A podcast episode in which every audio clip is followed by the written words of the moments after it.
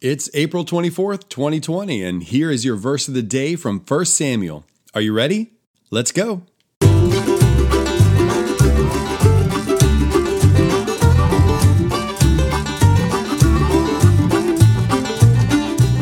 Hi, guys, Corey here. Thank you so much for joining me. On this podcast, I'm going to be sharing with you a verse each day from each of the 66 books of the Bible. I'll probably take some breaks here and there and have some different episodes, but overall, we're going to be working our way through each book of the Bible and picking one verse that really stands out and talking about it. So today we're in the book of 1 Samuel, and the verse I want to share with you is 1 Samuel 16 7. Here it is. But the Lord said to Samuel, Do not look on his appearance or on the height of his stature, because I have rejected him. For the Lord sees not as man sees. Man looks on the outward appearance, but the Lord looks on the heart. All right, so what's going on here? Samuel is an all around amazing guy. He's led Israel in many capacities, such as prophet, priest, and judge. Well, in 1 Samuel 16 1, the Lord says to Samuel, I will send you, Samuel, to Jesse, the Bethlehemite for I have provided for myself a king among his sons. Now, just a quick reminder yesterday we talked about Ruth marrying Boaz. Well, after Ruth and Boaz got married, they had a child named Obed. Obed had a child named, wait for it, Jesse. So Ruth is Jesse's grandmother. Okay, so there's the connection there.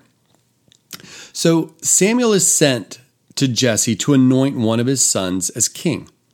And as Samuel is looking at his sons to see which one would be anointed king, the Lord says to Samuel in verse 7 But the Lord said to Samuel, Do not look on his appearance or his height or his stature, because I have rejected him. For the Lord sees not as man sees. Man looks on the outward appearance, but the Lord looks on the heart. So now we understand a bit more of what's going on people, me, you, us, we, we all tend to look at people's appearances and make our judgments about them. But that's not how God operates. He looks at the heart.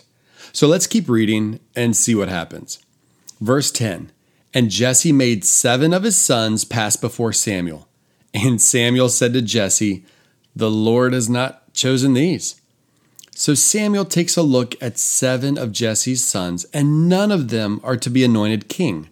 Samuel is confused. The Lord sent him to Jesse to anoint one of his sons as king, and yet here we are.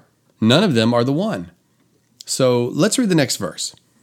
Verse 11 says Then Samuel said to Jesse, Are all of your sons here? And Jesse said, There remains yet the youngest, but behold, He's keeping the sheep. Basically, he's my youngest. He's the guy we've got down there watching the sheep. He's insignificant. Don't worry about him. He's definitely not the guy. But Samuel says to Jesse, Send and get him, for we will not sit down till he comes here. And he sent and brought him in. Now he was ruddy and had beautiful eyes and was handsome. And the Lord said, Arise, anoint him, for this is he the youngest son, the one that everyone had overlooked, was not overlooked by God. He was the one chosen by God. And who was this youngest son? David.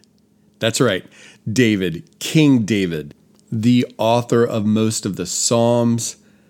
Yes, that David was the youngest, the insignificant one.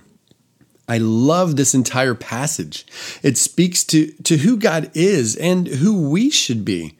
Man looks on the outward appearance, but God looks at the heart. I hope this verse does two things for us today. I hope it helps us look at people and consider who they are as a person, not simply because of what they look like or how much money they have or their social status or, or political affiliation or whatever but that we would be concerned about who they are. And secondly, I hope this helps us understand who we are in the eyes of the Lord. He's not concerned about our outward appearance, He's concerned about our hearts. And that's why he sent Jesus to die for us and give us new life, so that we could be made alive and given new hearts.